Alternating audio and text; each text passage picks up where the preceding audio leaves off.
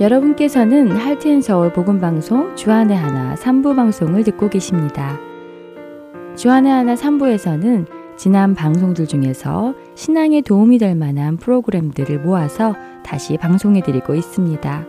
이번 시즌에는 2017년에 방송된 베들레헴에서 예루살렘까지와 2015년에 방송된 최충희 칼럼 시즌 2 그리고 2016년에 방송된 누구든지 나를 따르려거든이 준비되어 있습니다. 먼저 유병성 목사님께서 말씀해 주시는 베들레헴에서 예루살렘까지 이어드립니다.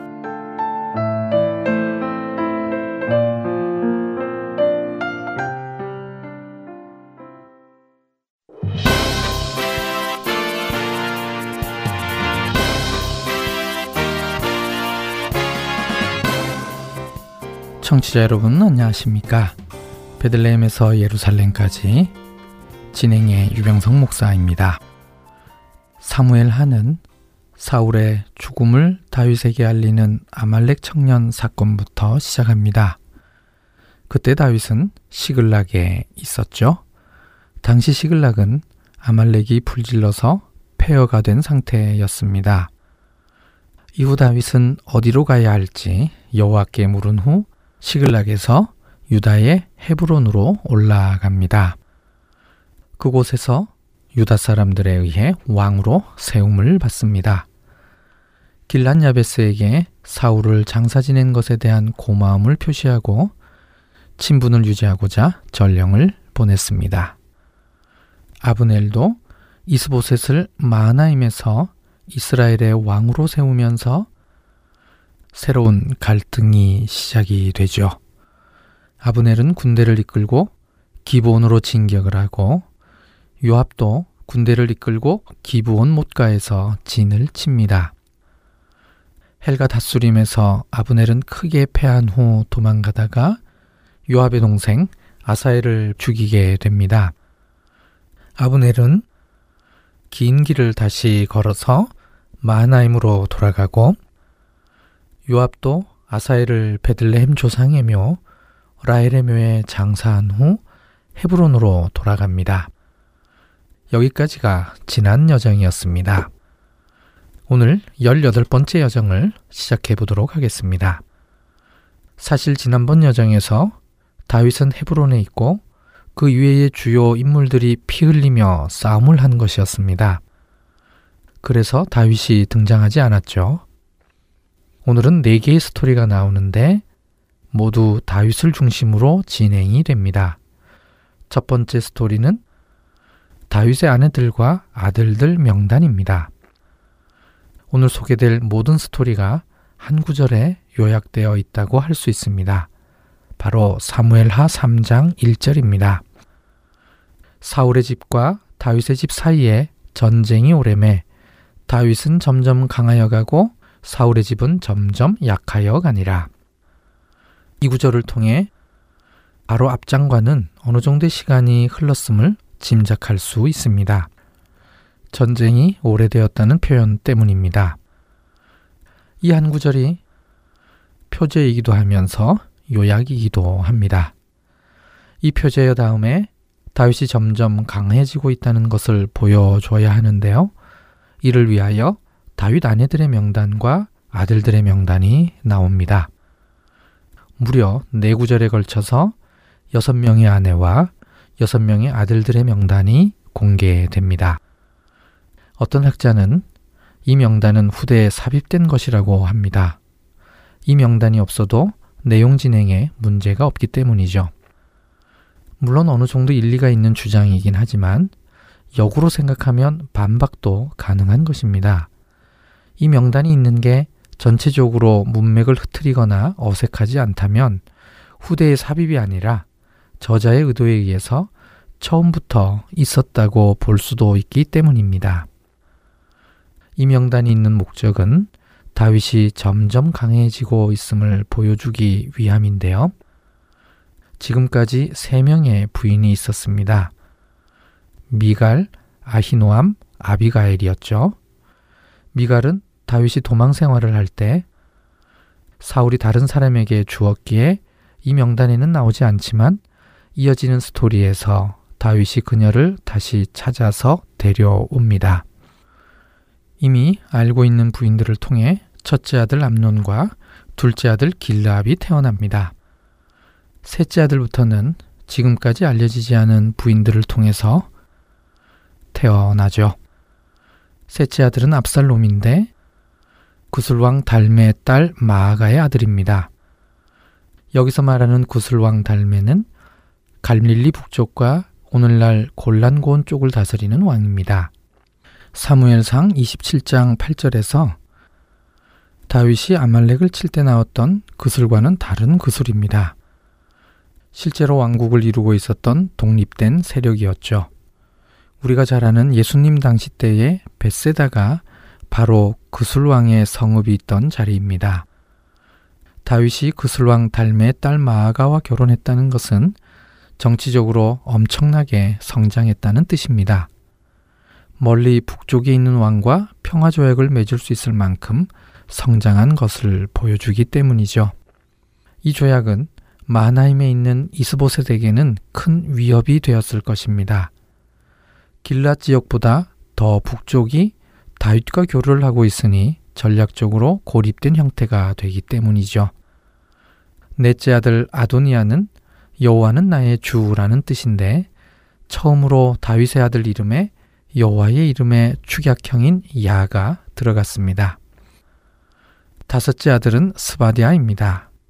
히브리어는 휘프테야로 발음되는데 여호와가 심판했다는 뜻입니다. 두 번째로 신명 야가 들어간 이름입니다. 여섯째 아들을 낳은 아내를 소개할 때에는 유일하게 다윗의 아내 에글라라고 소개했습니다. 다윗의 아내라는 설명을 덧붙인 유일한 경우입니다. 에글라는 어린 암소라는 뜻인데요. 아마도 이스라엘이 아닌 주변 족속으로부터 데리고 왔을 가능성이 큽니다. 그녀의 아들 이름은 이드르암입니다. 히브리어로는 이트람인데 백성을 더했다라는 뜻입니다.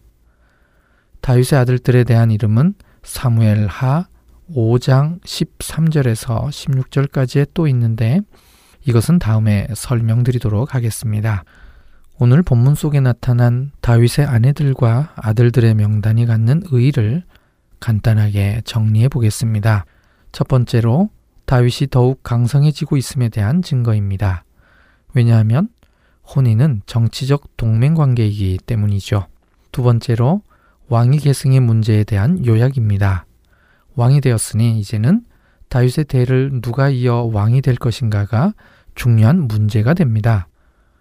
다윗이 강성해짐과 동시에 앞으로 왕위 계승 갈등이라는 어두운 부분이 생길 것을 암시해 주는 것이기도 합니다. 더군다나 지금 각 아내들의 첫 아들 명단만 공개된 것입니다. 이들이 아들을 한 명만 낳지는 않았을 것이므로 이 부분이 앞으로 큰 문제로 대두될 것입니다. 셋째, 앞으로 나오게 될 주요 인물을 미리 소개하는 것입니다. 갑자기 어떤 아들이 나타나서 사건의 중심에 서게 되면 독자들에게 어색하겠죠.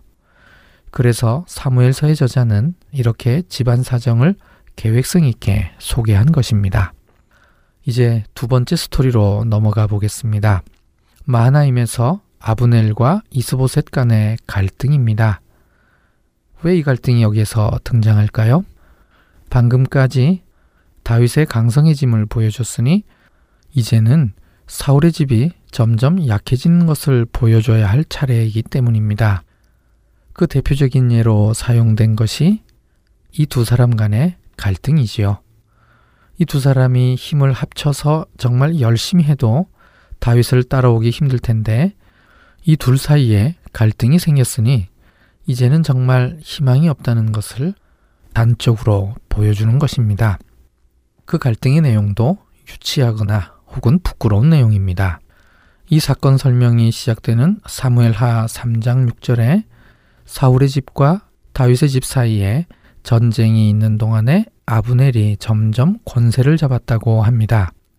이 말은 상대적으로 이스보셋에게는 사울의 집에서의 영향력과 권세가 점점 없어졌다는 말이 되는 것이죠. 이런 상황 속에서 아브넬이 사울의 첩 리스바와 통간했다고 이스보셋이 항의를 합니다. 당시 혼인 관계에 관하여는 오늘날의 상식으로 보는 것이 아니라 그 당시의 세계관에서 봐야 합니다.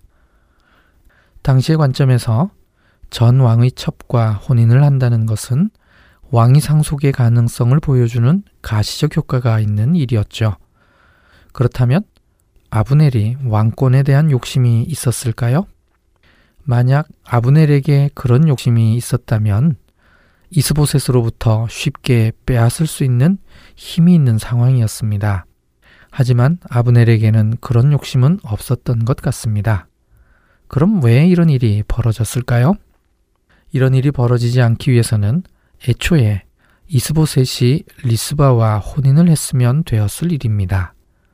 그랬다면 이스보셋이 왕위를 물려받았고 왕실의 연속성을 보여주는데 아무런 문제가 없었을 테니까요. 이 대목에서 제기되는 문제가 바로 이스보셋의 나이입니다. 16번째 여정에서 이스보셋이 왕이 될 때의 나이가 40세라고 했는데 지금 이 대목 때문에 그의 나이가 문제가 되는 것입니다. 이스보셋의 이름은 사울의 아들들의 명단에 나오지 않았습니다. 전쟁터에서도 죽지 않았죠. 그렇다면 전쟁에 나가지 못할 만큼 어린 나이였다고 보는 것이 자연스러운 해석입니다. 더욱이 사울의 아들 중 자식을 둔 아들은 요나단이 유일합니다.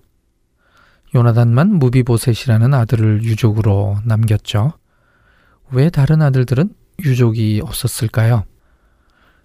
요나단의 동생들은 성인이긴 하지만 자식이 없을 만큼 젊은 나이에 전사했다면 그럴 수 있습니다.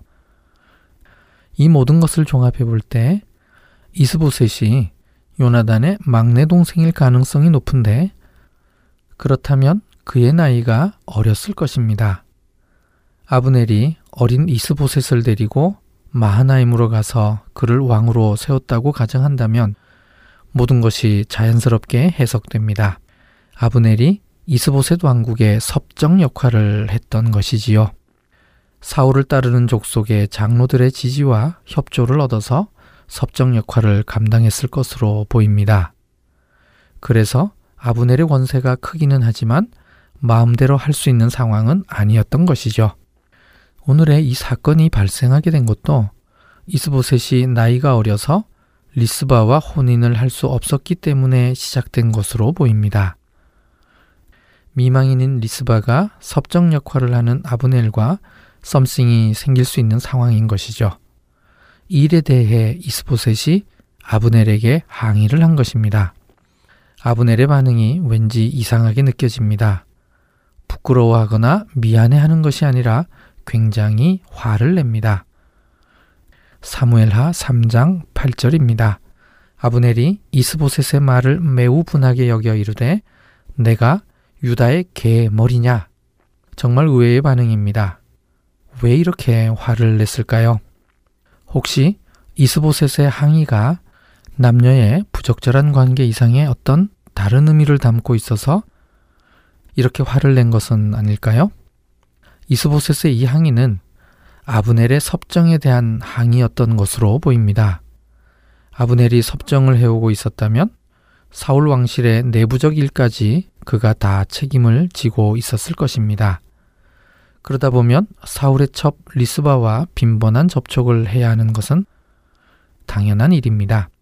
3장 7절 이스보셋이 아브넬에게 이르되 내가 어찌하여 내 아버지의 첩과 통간하였느냐 하니 한국의 번역이 이 부분에서는 너무 과하게 된 것 같습니다.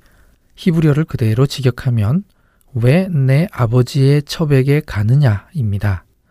이 말의 뉘앙스가 성적인 관계에 대한 의심도 포함된다는 것이지 직접적으로 통간했다는 표현은 아닌 것입니다. 그러므로 이스보셋의 이 항의에 아브넬은 심한 모욕감과 함께 섭정에 대한 전반적인 도전으로 이해될 수 있는 상황이었죠. 다윗의 일생을 성경 본문에 입각해서 밀착 취재하는 이번 여정의 특성상 성경 본문을 최대한 존중하면서 읽는 것이 특징입니다. 그러면서 여러 학자들의 의견을 종합해서 본문의 내용을 최대한 역사지리적으로 이해하도록 노력하는 것입니다. 새로운 견해를 내자면 사무엘서 저자가 이스보셋이 왕으로 즉위할 때 섭정을 하고 있었던 아브넬의 나이를 밝힌 것이 성경 본문의 전승과 필사 과정에서 이스보셋의 나이로 표기되었을 가능성이 있는 것입니다. 이스보셋의 통치 기간에 대해서는 다음 기회에 설명드리겠습니다. 아브넬은 이스보셋의 항의에 크게 화를 내면서 유다의 개 머리냐라고 했습니다.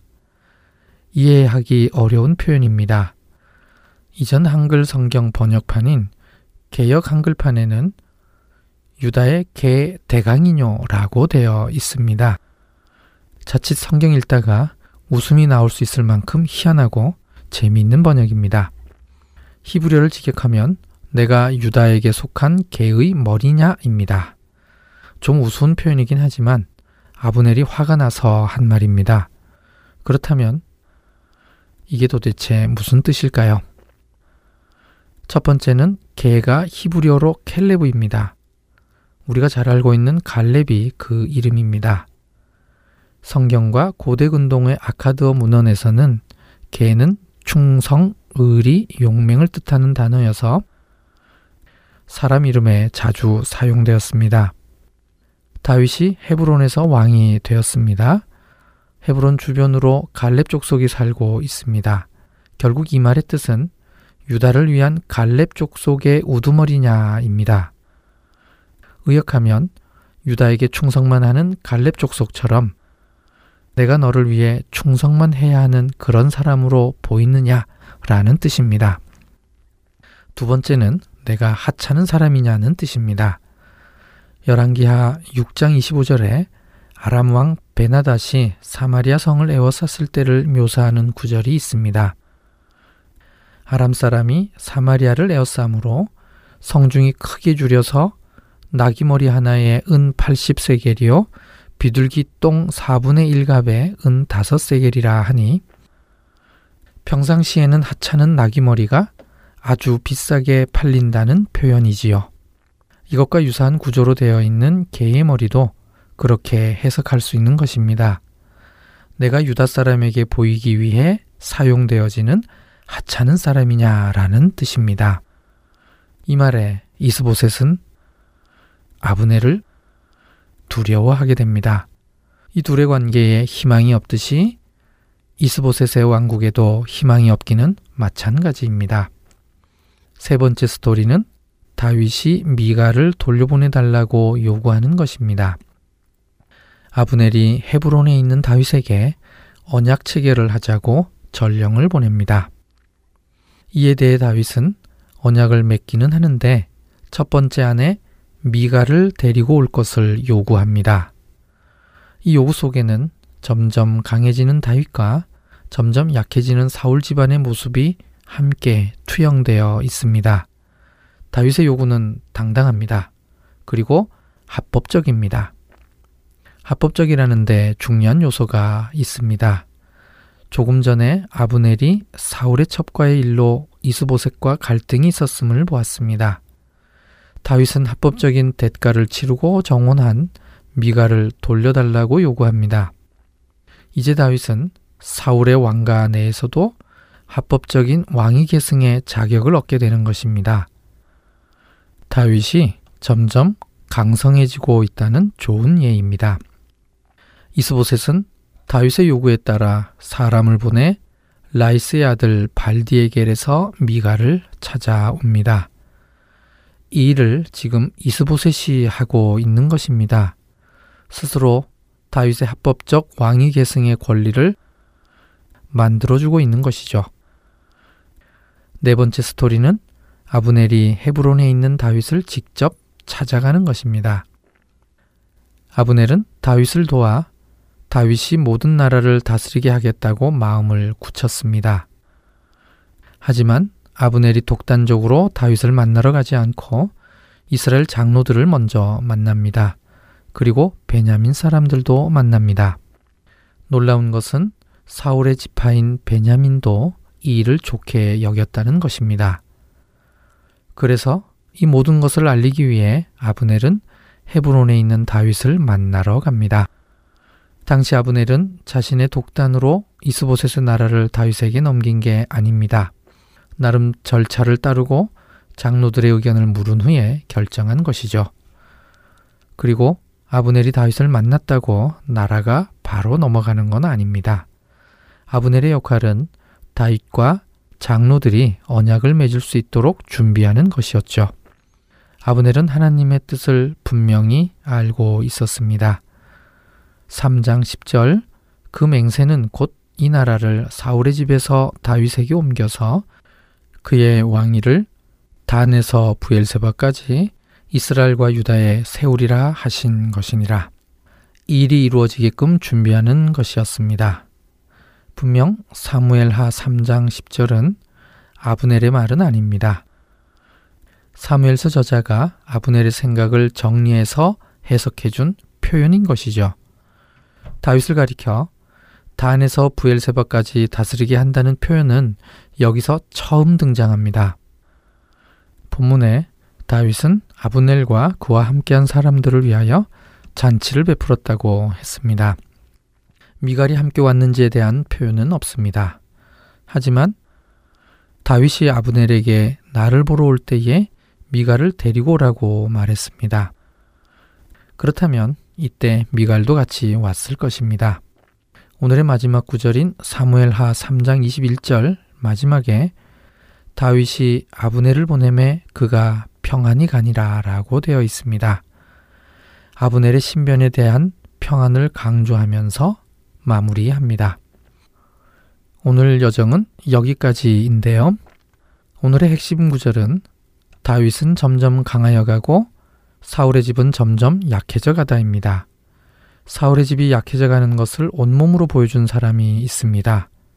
아브넬이었습니다. 사울 왕국의 마지막 그림자를 힘겹게 지고 가는 사람이었죠.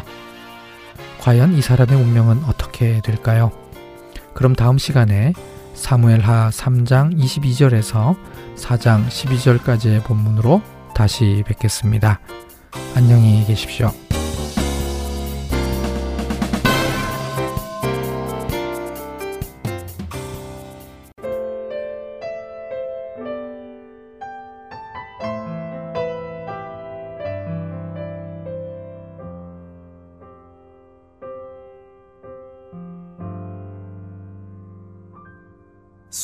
순종하는 그 길은 쉽지만은 않습니다.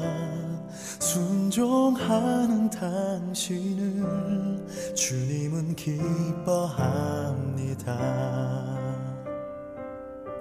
주의 길을 가는 건 날 포기해야만 합니다.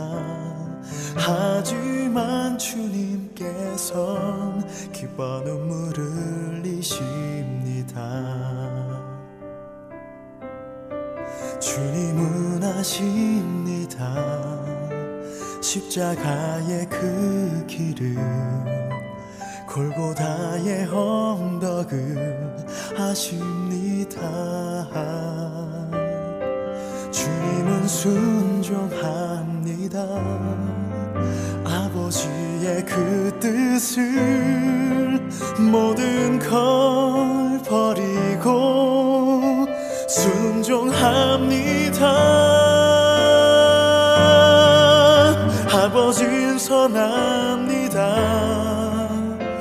신실합니다. 그 길이 멀고 험할지라도 나는 달려갑니다. 순종합니다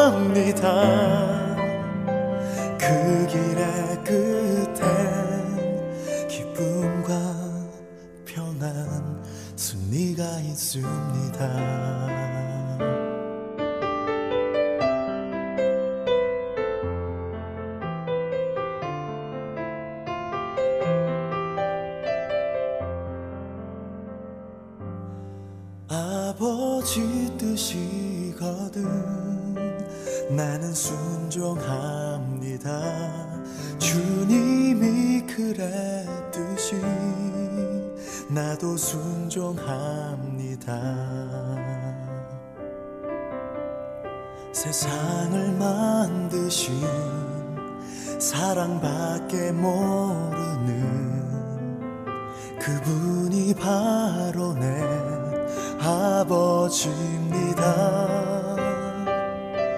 그분의 뜻이라면 나는 달려가겠네. 그 길 끝에는 승리가 있으니 아버진 선합니다. 또 신실합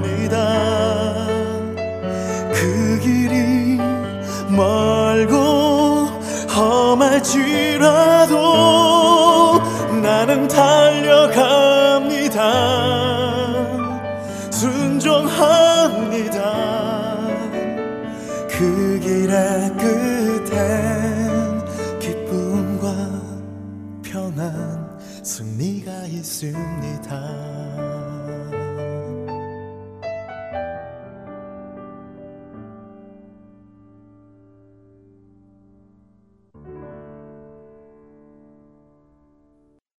계속해서 최충희 칼럼 시즌2로 이어집니다.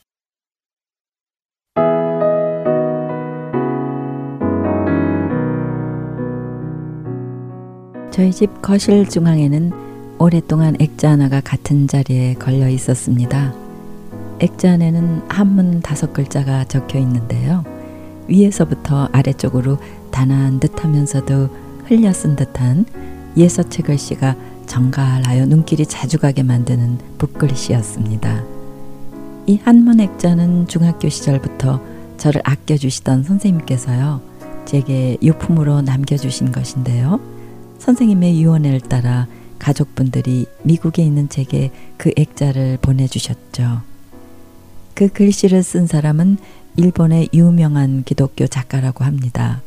기독교 작가가 쓴 글이니 분명 신앙적인 글일 것이다 라고 짐작은 했지만요. 사실 그 다섯 글자가 무슨 내용인지는 정확히 알 수가 없었습니다. 첫 번째 글자는 주님 할 때 주자이고요. 두 번째 글자는 위하여 할 때 쓰는 할 위자이고요. 세 번째는 나라는 뜻의 아이고요. 마지막 다섯 번째 글자는 우리 몸을 의미하는 신자인 것 같아서 주위아 신까지는 알아보겠는데요. 네 번째 위치한 글자는 도대체 무슨 글자인지 짐작하기조차 힘든 생소한 글자였습니다. 그렇게 뜻을 알지 못하는 붓글씨 액자가 수년 동안 저희 집 거실에 걸려 있었죠. 저희 집을 방문했던 많은 분들 중에도 그 글자가 무슨 자인지 아는 분들이 없었습니다. 그러다가 유학생 시절 저희가 사는 학생 아파트 옆집에 중국 유학생 가족이 이사를 와서 기회는 이때다 싶어 그들 부부에게 이게 무슨 글자냐고 물어보았죠. 그랬더니 우리가 모르고 추측으로만 가늠하던 그 글자가 사라고 가르쳐 주더군요. 뜻은 버리다라는 뜻이랍니다. 그래서 마침내 저희 부부는 액자 속의 글귀의 의미를 해석하게 되었습니다. 주, 위, 아, 사, 신. 주를 위해 나의 몸을 버린다. 무슨 뜻인지 몰라 굴씨 구경만 하고 있다가요. 드디어 액자 속의 글의 의미를 이해할 수 있게 되어서 저희 부부는 오래된 수수께끼를 푼 듯이 속이 시원하고 기분이 좋았습니다. 그리고 주를 위해 나를 버린다는 결단과 헌신으로 한 획 한 획 정성으로 써내려갔을 작가의 신심을 떠올리며 저희도 그런 마음으로 신앙생활을 해야겠다고 글씨를 바라볼 때마다 마음을 새롭게 다지곤 했던 것이죠. 그런데 이 해석이 정말 큰 오해였다는 것을 또 몇 년이 지난 뒤 알게 되지 않았겠습니까? 저희 교회에서 중국으로 파송받은 선교사님께서요, 방문하셨을 때 일입니다. 선교사님 가정이 저희 집에 머무르고 계셨는데요. 아침 식사를 마치고 차를 나누던 선교사님께서 그 액자를 한참 바라보시더니 주 위아 사신 목사님 이건 누가 쓴 거예요? 아주 잘 쓴 글씨네요. 하시며 글씨를 칭찬하셨습니다. 아, 예, 그렇죠, 선교사님. 아, 저희는 한참을 그 중간에 있는 사자가 무슨 잔지를 몰랐었거든요. 근데 옆집에 중국 사람이 버릴 사라고 가르쳐 주더군요. 주님을 위해 나를 버린다. 내가 주를 위해 죽겠다는 사도 바울의 고백이 떠오르는 글귀죠. 예? 그건 거꾸로 해석하신 건데요. 주님을 위해 나를 버린다가 아니고요. 주님이 나를 위해 몸을 버리셨다라는 뜻이죠. 그렇게 해석해야 중국어로 바른 해석이 되는데요. 네? 성교사님, 지금 뭐라 그러셨어요? 어, 주님께서 나를 위해 몸을 버리셨다고요? 어, 우리는 주를 위해 나의 몸을 드린다, 버린다, 뭐 그런 뜻으로 헌신의 뜻으로 해석을 했는데 부엌에서 설거지를 하던 저도 선교사님의 이 말씀에 깜짝 놀라서 다시 한번 확인하고 싶어서 선교사님께 되물었습니다. 사모님, 그냥 글자 순서 그대로 해석하시면 됩니다. 주께서 나를 위해 몸을 버리셨다, 주셨다라고요. 아이고, 어머니 나 어째 이런 일이. 저희는요, 거꾸로 해석을 하면서 좋아했네요. 선교사님이 아니셨으면 계속 오해하면서 잘못 알고 지냈을 뻔했어요. 주위야 사신. 주님을 위해 나의 몸을 버린다가 아니라 주님께서 나를 위해 몸을 버리셨다. 아, 그 뜻이었군요. 저는 선교사님을 통해 주위야 사신의 올바른 해석을 듣고 마음속에 적잖은 충격을 받았습니다. 순서를 다르게 해석한 것으로 인해 완전히 다른 뜻으로 오해했던 것이 뭐 그리 큰 문제인가. 주위야 사신을 주님께서 나를 위해 자신의 몸을 주셨다는 뜻으로 해석해도 바른 뜻이고요. 주님을 위해 나의 몸을 드린다는 뜻도 헌신을 의미하는 좋은 의미인지라 이렇게 해석하나 저렇게 해석하나 좋은 말씀이라고 생각할 수도 있겠죠. 하지만 이 잘못된 해석이 제게는 큰 도전으로 다가왔습니다. 왜냐하면 두 가지 해석 안에는 우리 신앙생활의 본질적인 어떤 중요한 문제가 담겨 있다고 생각했기 때문이었죠. 저는 왜 생각해 보지도 않고 주 위야 사신을 내가 주님을 위해 나의 몸을 버린다라는 뜻으로 이해를 했을까요? 그리고 그 해석이 잘못된 해석은 아닐까 하고 한 번도 의심해 보지 않았을까요? 아마도 그 즈음에 제 신앙생활의 행태가 그러했기 때문은 아니었나 돌이켜 보게 됩니다. 그래서 그렇게 두 번 생각도 안 하고요. 단번에 해석이 나왔을 가능성이 많았겠다는 생각을 하게 된 거죠. 완전하신 하나님의 은혜로 구원을 받고 난 이후 저의 신앙생활은 자주자주 흔들리고 또 힘들어지기도 했었습니다. 왜냐하면요. 십자가 그 사랑, 그 은혜 이외에 이제는 무언가 내가 하나님께 보답을 해드려야 할 것 같은 부담감 같은 것이 슬그머니 생겨났기 때문이었죠. 내 안에 어떤 열심, 헌신, 희생, 선행, 거룩함, 의지, 노력, 경건의 연습, 이런 추구와 노력이 없이는 하나님을 결코 만족시켜 드릴 수 없을 것 같은 그런 조바심과 죄책감이 저를 점점 조여오기 시작했던 것입니다. 어느새 열심과 헌신의 뿌리가 하나님의 은혜와 사랑이 아닌 나의 어떤 것에 바탕을 두고 있었던 것이었죠. 그렇게 나의 의지와 노력으로 신앙생활을 하고 하나님을 섬기려고 하니까 저는 점점 영적 에너지가 고갈되고요. 어느새 참된 기쁨과 마음에서 우러나오는 감사가 사라지고 말았습니다. 자원하는 마음보다는 책임과 의무로 하나님의 일을 감당하려고 하는 무거운 짐을 진 고행자의 모습. 그 모습이 바로 제 모습이 아니었나 하는 생각을 하게 됩니다. 예수님을 믿으면서도 온전히 자유롭지 못하고요. 해야만 한다는 의무감과 형식의 껍질에 쌓여가는 그런 제 내면 깊숙한 곳에 자리한 어두운 모습들. 내가 중심이 되고 내가 근거가 되어 하나님께 무언가를 해 드리겠다고 스스로의 열심에 근거를 둔 신앙생활. 그런 저의 신앙생활의 모습은 마치 주 위야 사신을 주를 위해 나를 드리겠다 라고 거꾸로 해석하고 오해하고 있었던 것과 같은 그런 모습이었다는 생각을 하게 됩니다. 주 위야 사신. 그렇습니다. 이 다섯 글자는 은혜로 시작했다가 율법으로 마치려는 어리석음에 빠진 제게 커다란 경종이 되었습니다. 우리가 주님을 위해 열심을 가지고 충성, 헌신하는 것이 나쁘다는 뜻으로 말씀드리는 것이 결코 아님을 애청자 여러분들은 이해하고 계시리라 믿습니다. 그 열심과 헌신에 앞서 반드시 항상 우선되어져야 할 것이 있다는 것을 저는 이 시간 말씀드리고 싶은 것이죠. 후히 주시고 꾸짖지 아니하시는 하나님. 구하는 자에게 더 풍성한 것으로 채우고 싶어 하시는 하나님.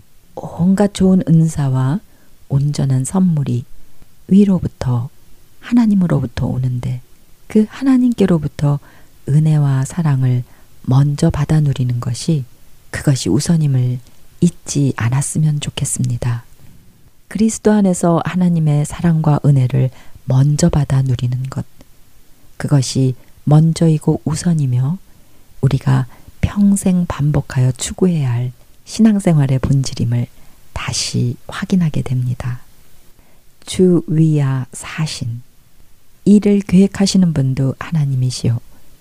일을 준비하시고 행하시는 분도 하나님이심을 저는 그 액자의 글귀 앞에서 다시금 깨닫게 되었습니다. 주 위야 사신. 그렇습니다.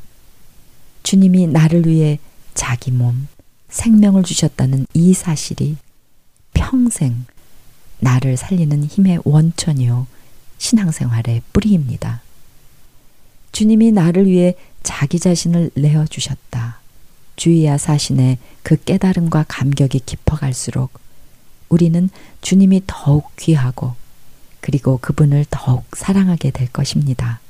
사랑하는 애청자 여러분, 늘 하나님께서 부어주시는 은혜와 사랑으로 충만하셔서 이런 가득 참과 충만함으로 주님과 이웃을 자유롭게 기쁨으로 섬기시는 주 안에서 행복한 여러분, 그리고 제가 되기를 소원하며 또한 축복합니다.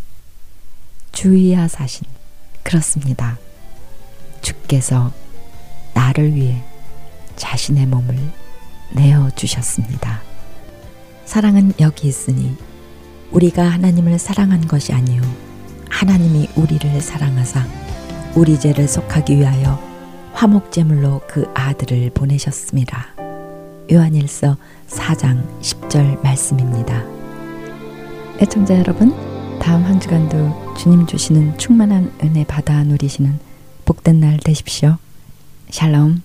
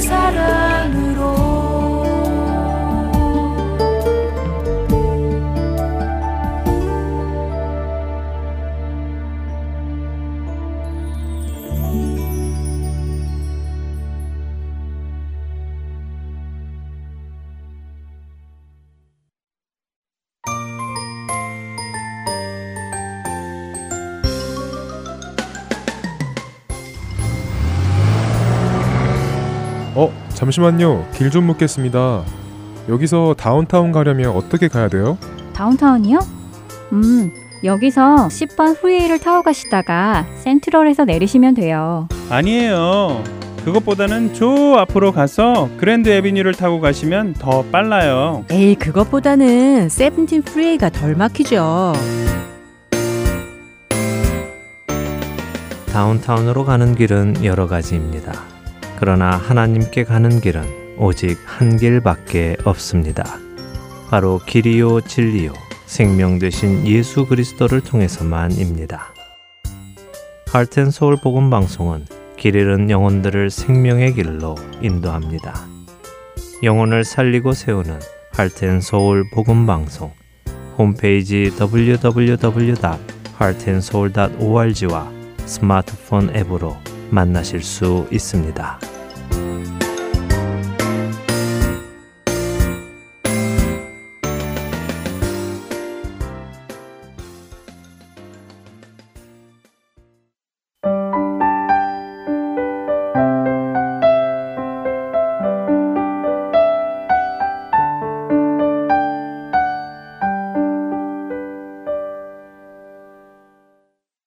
이어서 누구든지 나를 따르려거든 함께 들으시겠습니다.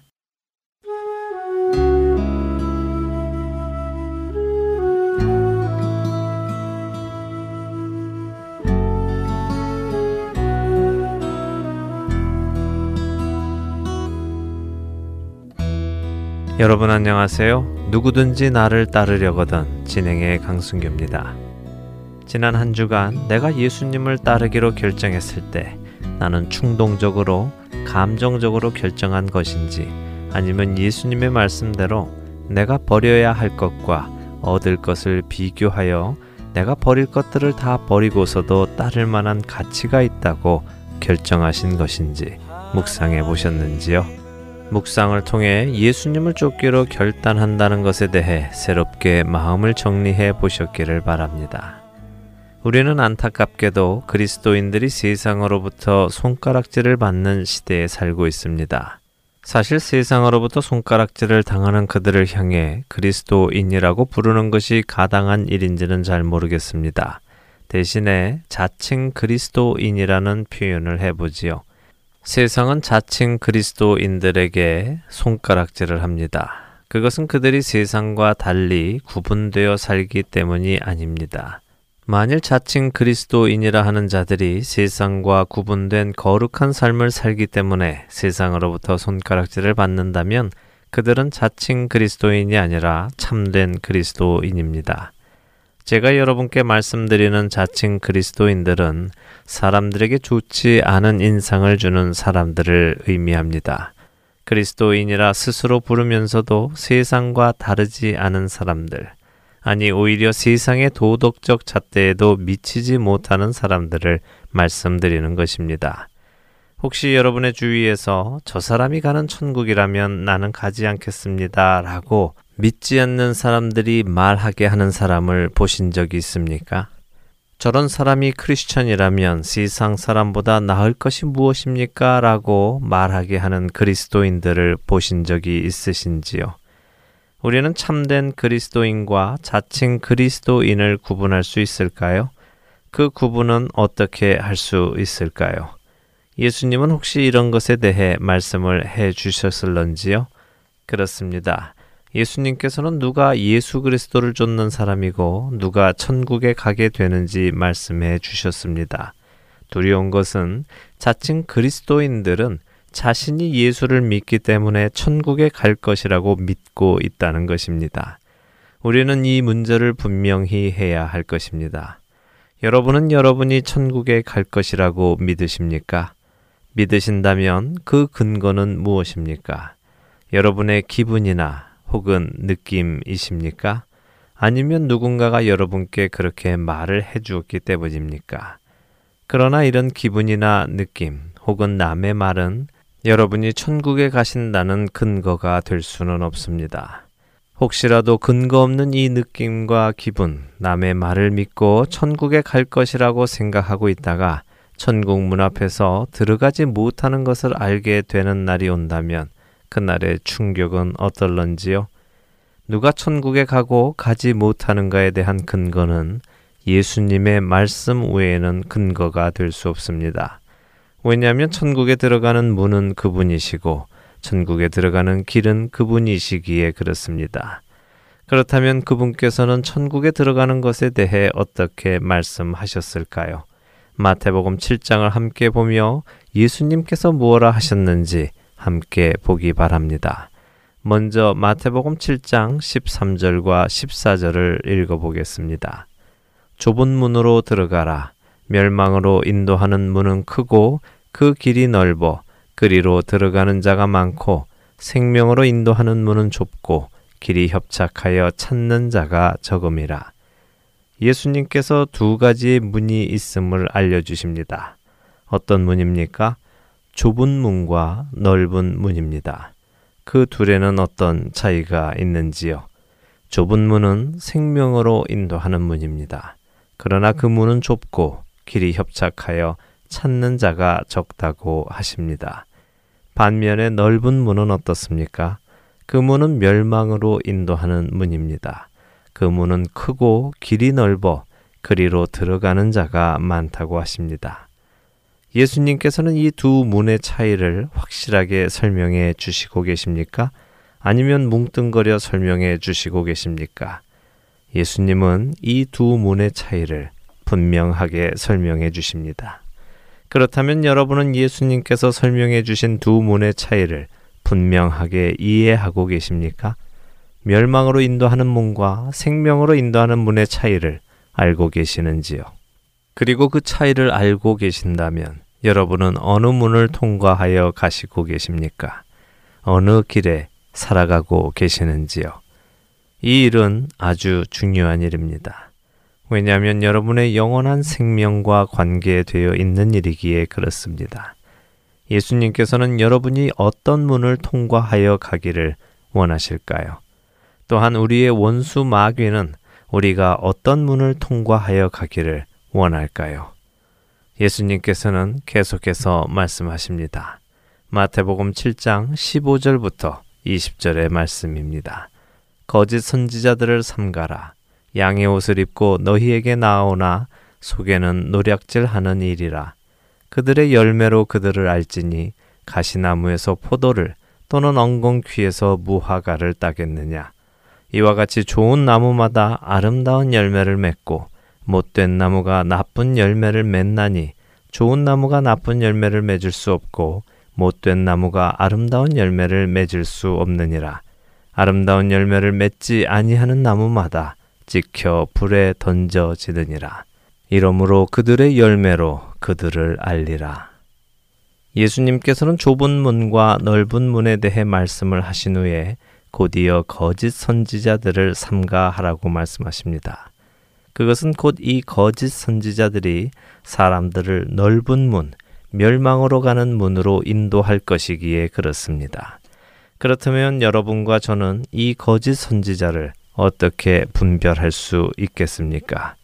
여러분과 저를 노략질하기 위해 오는 이 거짓 선지자들을 무엇으로 분별할 수 있습니까? 그렇습니다. 예수님께서는 아주 단순하게 열매로 그들을 알 것이라고 말씀하십니다. 그들의 겉모습으로 그들을 알아볼 수 있을까요? 아닙니다. 그들은 양의 옷을 입고 나오기에 우리는 그들을 알아볼 수 없습니다. 선한 모습으로 다가오기에 알 수 없다는 말씀입니다. 우리가 그들을 알아볼 수 있는 방법은 그들이 맺는 열매를 통해서입니다. 여러분의 생각에 이 거짓 선지자들은 무엇을 말할 것이라고 생각되십니까? 생명으로 가는 길을 알려주겠다고 할 것 같으십니까? 아니면 멸망으로 가는 길을 알려주겠다고 할 것 같으십니까? 거짓 선지자는 결코 자신이 우리들을 멸망으로 인도할 것이라고 말하지 않습니다. 그들은 거짓 선지자이기 때문입니다. 그들은 자신들도 천국에 갈 것이라 확신하며 자신들을 따르는 사람들 역시 천국에 갈 것이라고 거짓된 확신을 심어줄 것입니다. 그러나 그들의 열매가 아름다운 열매가 아니라면 여러분은 그들의 말을 믿어서는 안 됩니다. 예수님은 지금 그 말씀을 우리에게 해 주시고 계신 것입니다. 나쁜 열매를 맺는 못된 나무 같은 거짓 선지자들을 믿지 말라. 그들에게 미혹되지 말라. 그들은 너희를 멸망으로 인도하는 문으로 이끌 것이다. 라고요. 예수님의 이 말씀이 너무 극단적이라고 생각이 되십니까? 에이, 사람이 좋은 열매도 맺을 수 있고 나쁜 열매도 맺을 수 있지라고 생각이 되십니까? 그러나 예수님께서는 분명하게 말씀하고 계십니다. 좋은 나무가 나쁜 열매를 맺을 수 없고 못된 나무가 아름다운 열매를 맺을 수 없다고 말입니다. 그리고 아름다운 열매를 맺지 아니하는 나무마다 찍혀 불에 던져질 것이라고 말씀하십니다. 모든 것을 판단하는 근거는 나의 생각이나 다른 이들의 의견이 아닙니다. 모든 것을 판단하는 근거는 말씀이 육신이 되어 오신 예수님의 말씀입니다. 내 생각에 그렇지 않을 것 같다 하더라도 다른 사람들이 그렇지 않다고 확신하며 말한다 하더라도 예수님께서 아니라고 하셨다면 아닌 것입니다. 또한 예수님께서 그렇다고 하셨다면 그런 것입니다. 여기에 우리는 아무런 이의도 달 수 없습니다. 오늘 예수님의 말씀에 근거하여 여러분 자신을 다시 돌아보시기 바랍니다. 여러분은 생명으로 인도하는 문 안에 계십니까? 아니면 멸망으로 인도하는 문 안에 계십니까? 여러분에게는 어떠한 열매들이 맺히고 있습니까? 누구든지 나를 따르려거든 마치겠습니다.